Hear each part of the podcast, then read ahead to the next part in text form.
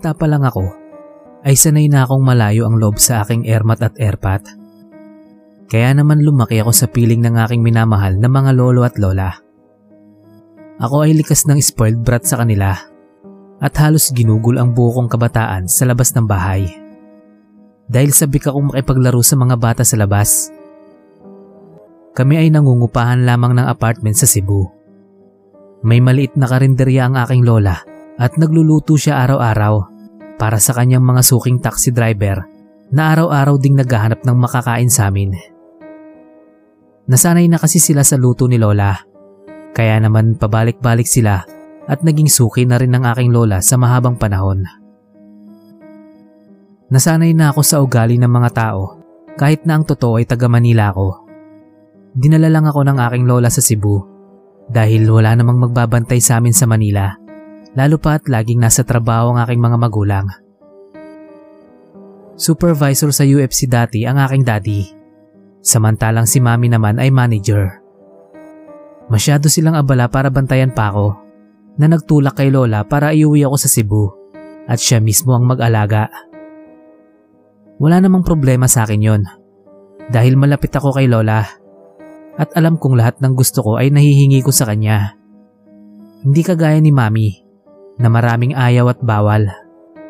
Palagi lang din niyang kinokontra ang mga gusto ko. Kay lola ko naranasan kung paano maging malaya. Kaya naman mahal na mahal ko siya. Tuwing katapusan, palagi akong sumasama sa kanya sa dulong bahay upang magbayad ng aming upa. Mga inchik ang may-ari ng aming inuupahang bahay.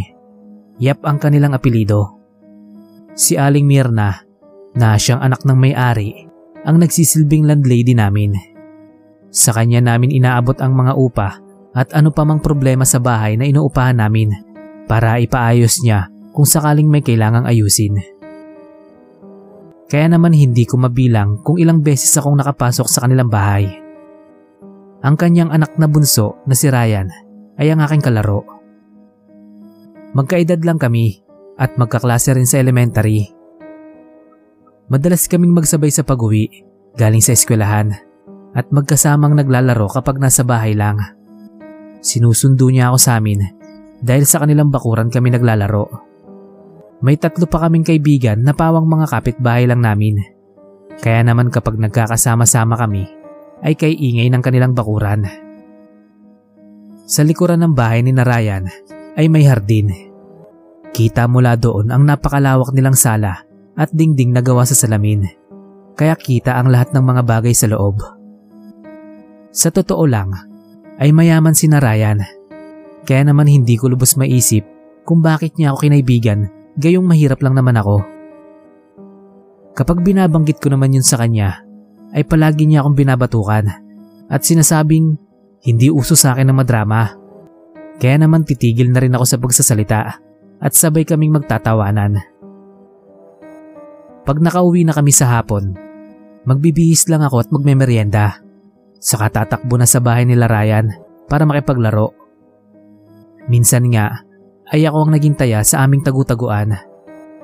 Habang naghahanap ako sa aking mga kalaro, ay nakaabot ako sa kanilang bodega kung saan may maraming malalaking lalagyan ng tubig.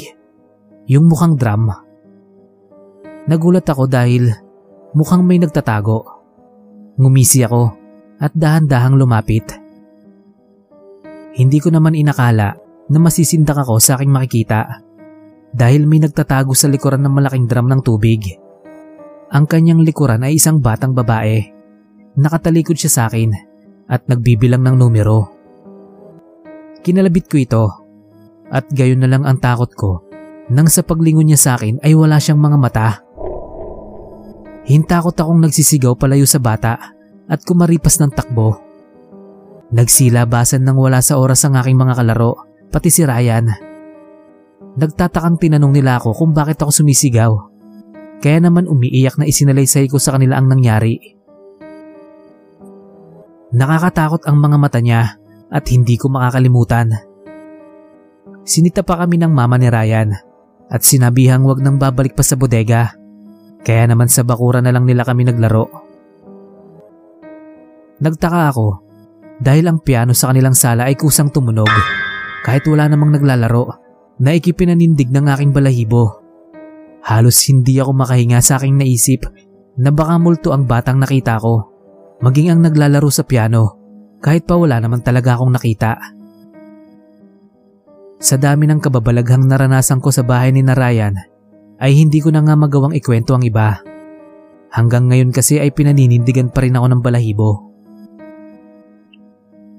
Minsan ay nagbakasyon si na Aling Mirna at Ryan sa probinsya. Dinaanan ako ni Aling Mirna at sinabihang patingnan-tingnan ng bahay nila. Pumayag ako dahil dalagitan na ako ng mga panahong yon at nahihiya na rin ako makipaglaro. Minsan ay binibilinan ako ni Aling Mirna na walisan ang bakuran ng bahay nila. Wala namang kaso sa akin yon kasi kapag dumarating si Narayan ay palagi akong may pasalubong mula sa kanya. Maaga pa lang ay nagpupunta na ako sa kanila at libre akong pumasok dahil iniwan sa akin ang susi. Minsan nga, pinipili kong mag-aral sa sala dahil walang tao at tahimik. Maliban na nga lang sa itaas ay hindi na ako nagpupunta doon. Pribadong lugar na kasi yon at natatakot din naman akong mapagbintangan kapag may nawala. May TV naman sila pero hindi ako nakikialam. May TV naman din kami. Nandoon lang talaga ako para mag-aral. Habang nagbabasa ako ng aking mga aralin, may napapansin akong bigla na lang dumaraan sa aking gilid o di kaya ay sa likuran. May salamin naman sa aking harapan kaya makikita ko kung sino yon. Sa una ay hindi ko pinapansin pero habang tumatagal may ibinubulong ito sa akin. Mula bulong hanggang palakas ng palakas ang boses nito. Pinagpawisan ako pero hindi pa rin ako nag-abalang lumingon. Pasimple lang akong humarap sa salamin sa aking tapat at sumikdo ang aking puso sa aking nakita. May dugo ang matandang babae sa aking likuran. Galit at dilat ang mga mata habang paulit-ulit na binibigkas ang katagang. Labas! Kaya naman pasimple akong tumayo. Walang kakurap-kurap na tiningnan ko ang babae sa aking likuran. Nang maramdaman kong may humawak na malamig na bagay sa aking braso, ay doon na ako natakot at kumaripas ng takbo. Iniwanan ko ang aking mga gamit sa sofa dahil sa takot sa babae. Sino ito at bakit ito nagmumulto sa bahay ng aming landlady? Gabi ko na binalikan ang aking mga notebooks pero sa pagkakataong yon ay kasama ko ng aking lola. Pinagalitan niya ako dahil iniwan kong nakabuyangyang ang pintuan ng bahay ni na Aling Mirna. Sa nakita ko kanina Makakaalala pa ba akong ilak ang pinto? Napaigtad pa ako nang bumalya ang pintuan sa taas nang pumasok kami. Tila nagalit ito dahil naririto na naman kami sa bahay nila. Napasign of the cross si Lola at agad akong hinila kahit nagkanda hulog ang aking mga notebooks. Mabilis naming nilisan ang lugar pero tiniyak na naming sarado ang mga pinto. Kinabukasan ay dumating si Narayan kaya ikinuwento ko sa kanya ang aking naranasan. Sabi ni Ryan, napanaginipan niya raw ang tungkol sa babae pero hindi niya sinabi sa akin. Dati kasing dump site itong lugar na kinatitirikan ng kanilang bahay. Hindi naman nila kilala ang babae pero ginagambala din sila nito. Buong akala nila ay sila lang ang ginugulo ng nasabing multo. Ngunit maski ako din daw pala nagpasya si Aling Mirna na ipablessing ang kanilang bahay sa kanilang kakilalang pari. Nagulat ako dahil maski ang pari ay sumama ang pakiramdam matapos makapasok sa loob ng kanilang bahay. Mabigat daw ang kanyang balikat na tila may nakapasan nang pumasok siya sa loob. Naisip ko tuloy magtanong-tanong sa mga nakakatanda tungkol sa lugar na to.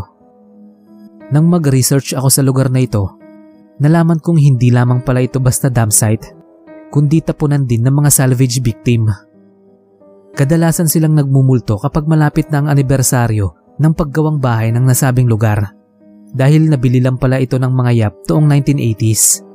Pinagpasapasahan ng kanilang pamilya hanggang sa mapunta nga kinarayan ang nasabing bahay. Maging si Aling Mirna pala ay nakakaranas ng mga kababalaghan pero hindi niya lang ikinukwento dahil hindi naman daw nananakit ang mga ito. Matagal na pala niyang nararamdaman ang mga multo. Minsan ay nangangailangan lang talaga ng dasal ang bawat kaluluwang nakulong sa lugar dahil magmula nang mamatay sila ay hindi na sila nakahanap pa ng liwanag. Ang pagmumulto nila ay senyales na hindi lamang tayo ang naririto sa mundo at nangangailangan sila ng dasal upang matuntun nila ang tamang daan papunta sa langit. Kapag naiiwan ako sa kanila, ay hindi na ako natatakot. Sa halip ay kinakausap ko na lang sila ng maayos na wag manakot sabay tirik ng kandila dahil nangangailangan lang sila ng liwanag. Sa ngayon, narito ulit ako sa bahay. Abala sa pagtatahi ng medyas para sa anak namin ni Ryan. Hinimas ko ang malaki ng umbok sa aking tiyan, saka ako napangiti. Kami din ang nagkatuluyan sa bandang huli. Nagkaanak at walang naging choice nang ipamana sa amin ang malaking bahay na ito na nagmula pa sa mga ninuno ni Ryan. Dasal ko lang ay wag na nila kaming gambalain dahil hindi naman kami nawawalan ng kandila para ipagtirik ng kandila ang mga multong na ilibing na sa ilalim ng bahay na ito at naghahanap ng hustisya sa maaga at wala sa oras nilang kamatayan. Sa ngayon ay may dumadap yung malamig sa aking balat. Palatanda ang may tumabi sa akin sa sofa. Gabi na pero hindi ako natatakot. Naririto naman ang mga multo at kasama ko. Binabantayan ako sa aking pag-iisa.